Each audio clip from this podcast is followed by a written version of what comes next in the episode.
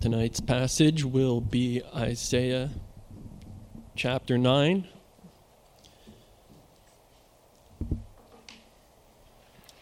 Isaiah chapter 9, verse 7.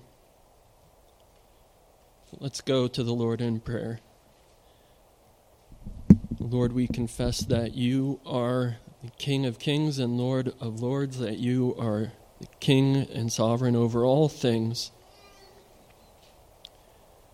and that not just in some vague sense of king over creation or even just as king over your church, but that you are king over us and our hearts. We pray now that you would instruct us from your word as to what service we might offer to you as our king and what blessings we may enjoy by submitting to your rule. We pray this in Jesus' name. Amen. Well, it will surprise absolutely none of you to learn that my favorite movie as a teenager, history nerd that I am, was the 1995 movie Braveheart. You know, the one Mel Gibson plays 13th century Scottish patriot William Wallace leads a small band of outlaws that spark a general rebellion against the usurpations of the dastardly King of England. It's great. There's dash and daring do, heroism, and ladies in waiting. There's a villain that you love to hate. We cheer when Wallace cuts down the English like he's mowing the lawn. And the honest men among us will admit to shedding a manly tear or two when instead of pleading for mercy while he's being tortured to death, Wallace cries, Freedom! Spoiler alert. Imagine what that movie would have been like, though, if the evil, tyrannical king was instead a just, righteous, and benevolent ruler. What a different story that would have been. It would, in short, be a fitting allegory of sinful man's rebellion against God, of your story before he redeemed you, how you would not submit to any rule but your own. We know from Scripture that Christ fulfills the office of a king and is mediating between God and the world. He rules over creation and sets it to order, ordaining all that happens through his just and wise providence and in his subduing the rebellious hearts of sinful man. He conquers man's autonomous self rule and subjects the creature back under the rule of God where it belongs. There is much that we might say about Christ's kingly rule over all things, but we will be focusing tonight on that, that particular aspect of his kingship, of which our passage helps us to understand quite a bit.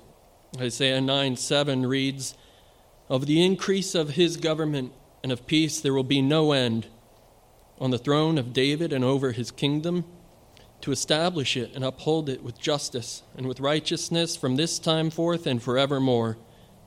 The zeal of the Lord of hosts will do this. Well, the primary doctrine that we learn from this text is that Christ rules over and is building an everlasting kingdom of true righteousness and peace.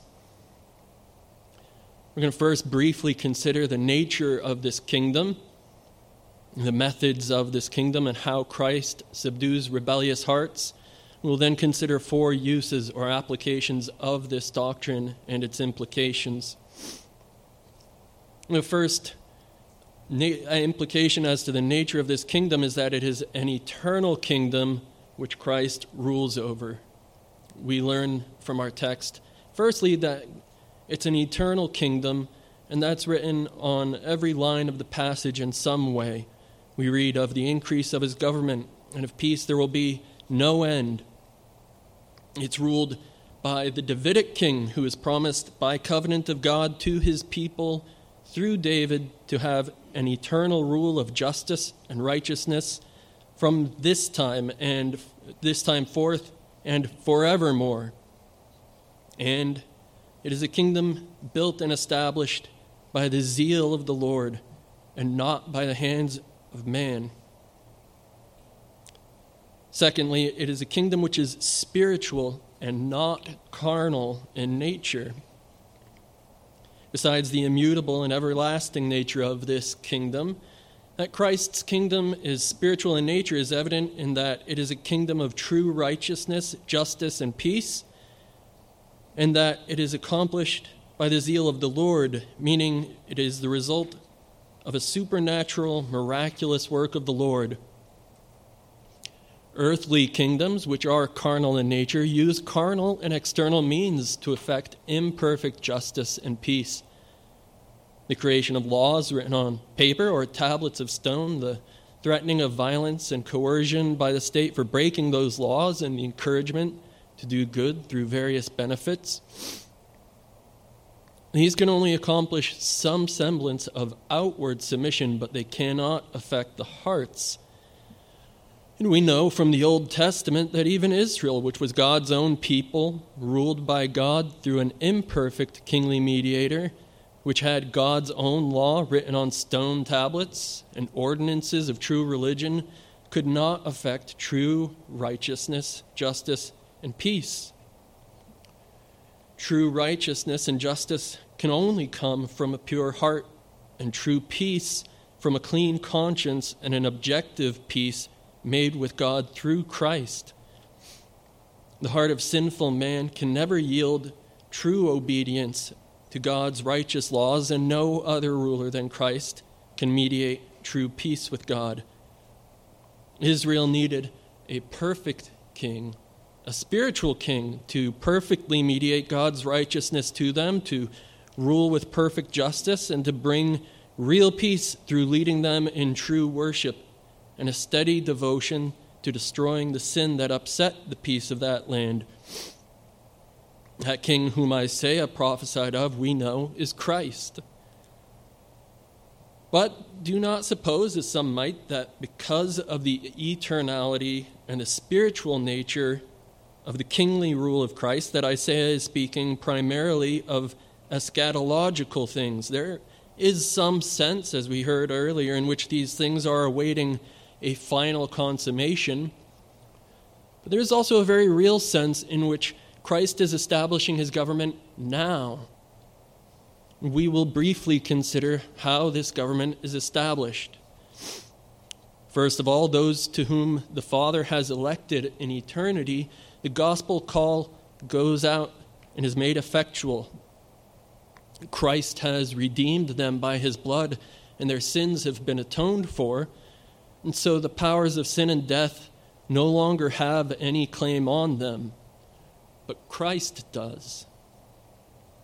Christ conquers the sinner's heart by tearing down all arguments and prideful conceits against him to bring them into his kingdom.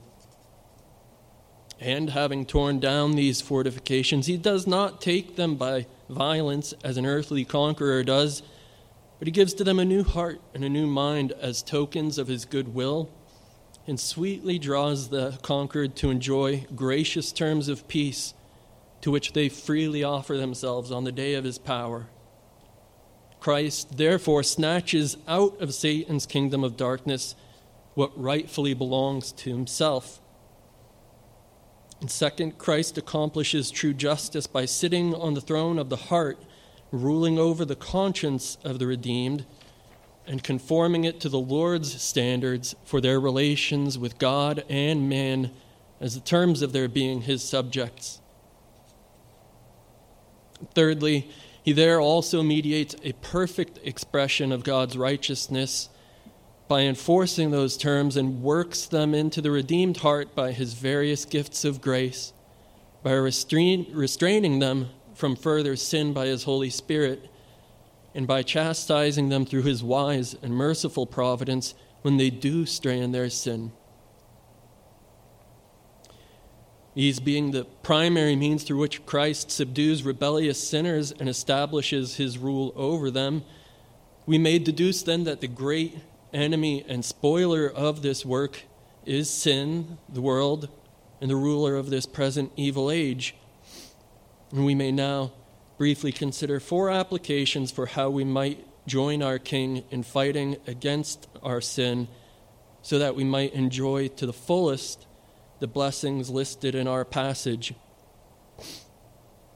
The first application is for the unconverted among us, you young people who have not yet yielded to Christ's, Christ's authority. All the people present this evening, you especially should be persuaded of the need for Christ to come and to rule over your hearts. I know that many of you are good and obedient children. Many of you are the children of our elders, and your behavior reflects well upon their qualifications in serving in that office by first serving to instruct you in their homes. But we and you know that it is often with a reluctant or begrudging heart that you yield and submit. It is out of external submission and not yet from a place of genuine love for Christ and for righteousness. If you're not convinced, for some of you, the time's not far off when you will be out from under the authority of your father and mother.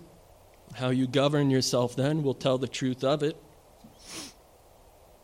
I appeal to you now that you do not have to wait until the shame and humiliation of sin demonstrate that your hearts are bent towards rebellion against Christ. Christ stands ready to receive you now and to establish his kingdom of righteousness, peace, and joy in the Holy Spirit in your hearts. Do not wait and discover how quickly bad company will destroy the good deposit given to you by your parents, but give yourself up to Christ's rule. Or you will find that sin is a far crueler master, which will take all that it can from you until you at last perish. Number two, if this kingdom is a kingdom of everlasting peace and righteousness, then the Christian in Christ's service, however difficult that service might seem to their flesh, may be confident that the result of obedient service will certainly be true peace in their hearts. It's not obedience to Christ which causes unrest and anxiety in the Christian's heart. Jesus is, as he says, a meek and lowly master. His yoke is light and easy, and his commands are not burdensome. Sin is the disturber of the peace in your hearts as it trembles at the risk of being put to death in the body of Christ. Will attempt any bargain, any plea, will instill any cert- uncertainty or doubt in our Lord's faithfulness and promises. Sin will lull you into thinking that the danger it poses to your soul is not so great and would sue for an end of your warring with it. Your best loved sins will persuade you that its loss is not worth the prize Jesus promises for putting it to death and enduring to the end. And so sin upsets the peace of your heart and makes you to prefer peace with it instead of peace with God. Sin will make you sluggish and lazy in your other duties, which require you to live according to Christ's commands the worship due to Him, the gathering together with the rest of the saints, the raising up of your children in the fear and admonition of the Lord, and the spreading of the gospel. Christian, however long your difficult or difficult your fight with sin is, you must not stop your warring against it until it, it at last dies with you. You must believe your king when he tells you of the terrible effect which sin will have in your life and of the blessed peace that obedience to his commandments bring. You must learn to prefer the tranquility of a clean conscience towards duty to God than the satisfaction of scratching the itches of your flesh and tremble at the dreadful repayment Christ gives to those who take on his name and treasonously make their own private peace with sin. This end, we come to application number two, or excuse me, number three. If the kingdom of Christ is accomplished in the believer by the zeal of the Lord of hosts, then the Christian may be assured that Christ himself graciously aids and empowers them in their fight. We learn in our text that this kingdom is accomplished not by strength nor by might, but by the Lord of hosts, Yahweh of armies. For our part, the Apostle Paul instructs us to daily put on the whole armor of God, which is necessary for us to stand in the day of difficulty. We are also informed by Isaiah, in Isaiah 59, in connection with our text, that the Lord himself girds himself up as a warrior dressed for battle, clothed in vengeance and zeal to kill the sins of his people. If you are beleaguered by temptation on all sides, you can resist knowing that your king is near and will refresh and renew you until he at last gives you the victory over it. You may therefore, when you grow weary of your wrestling with sin to obtain the crown of life, be comforted and sustained by knowing that the captain of your salvation fights alongside of you. And of the increase of his government and righteousness, there is no end. You may lose ground here or there, perhaps even experience substantial losses, but he will not leave any corner of your heart untamed. Besides which, he graciously has given to you his word and ordinances to sustain you by the promises awaiting when the warring is over, and has made you to be part of a nation of fellow believers for mutual encouragement and support. And when your zeal is lacking, the zeal of your fellow in doing their part may convict and instruct you in your own duties. Application number four. If Christ's kingdom is one of justice, then you may be confident that his various providences to expose your sin and weaknesses are for your good. It is instructive to note that the context which this particular passage comes in is right in the middle of a time when Judah is faced by many temptations to sin, by the looming threat of the Assyrian Empire, which the Lord calls his rod of chastening. Lord Jesus, as king over both his people and over creation does ordain all things which come to pass. This wise providential rule, we are told, is the means by which he works all things together for our good and our conformity to Christ. All that he does in this earth is towards the end of accomplishing his holy and righteous rule in your heart. And he does wisely arrange all things to aid and to bless us but also to instruct and to train us. And this training may include providences which are difficult and which expose us to the sins which we are predisposed. But we may trust that our wise King does this to chasten and to correct us, to humble us, to expose the deceitfulness and power of the corruptions still at work in our hearts, and to nurture a closer and more constant dependence upon Him and a greater watchfulness against all future opportunities for sin to break out in our lives. These providences, which so often see us lapse into sin, are painful and humiliating. But we may be confident that our wise King is ordering them to our good. Do not despise the chastening that comes from these experiences, but embrace them as from a just king and a loving father. His arrows of conviction and rod of correction sting greatly. But they are better by far than the torments that await those who will give a full reckoning for all their sins all at once on the day of judgment. So it is that even as king over the natural world, that the zeal of the Lord is just to accomplish his kingdom of everlasting peace and righteousness in the hearts of his people. But as a last word of warning, he does also arrange these things to expose to those who are not his subjects to the dangers of sin, to the opposite end of hardening them to their condemnation. Take care that you do not miss or neglect these opportunities to greater trust and submission to Christ. If unchecked sin has free rein in your heart, if you do not find that Christ will spend a rod to correct you. And you may have great cause to consider whether Christ has indeed a claim over your heart. We are past our time. To summarize, our text teaches us that Jesus is a king who mediates God's righteousness, justice, and peace by warring against our sin and our lives. And that this isn't just a promise for the age to come, but is a present reality which we participate in as his loyal subjects. Christ has risen and has ascended to the right hand of the Father, and by atoning for our sin on the cross, he has broken its power over us and granted to us that we, being delivered from the hand of our enemies, might serve him without fear in holiness and righteousness before him all our days. Let's pray.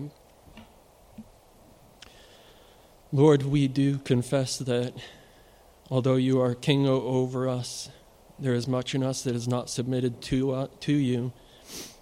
And we often prefer to think of your kingly rule in areas that don't directly concern us and our submission to your authority. We pray that you would teach us to love your righteous rule over us, that we would yield and submit to your just providences, that we would be more diligent in, and watchful in killing our sin, so that we may enjoy the blessed peace that comes only from your righteous government over us.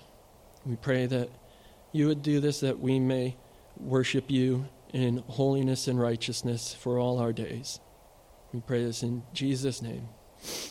Amen.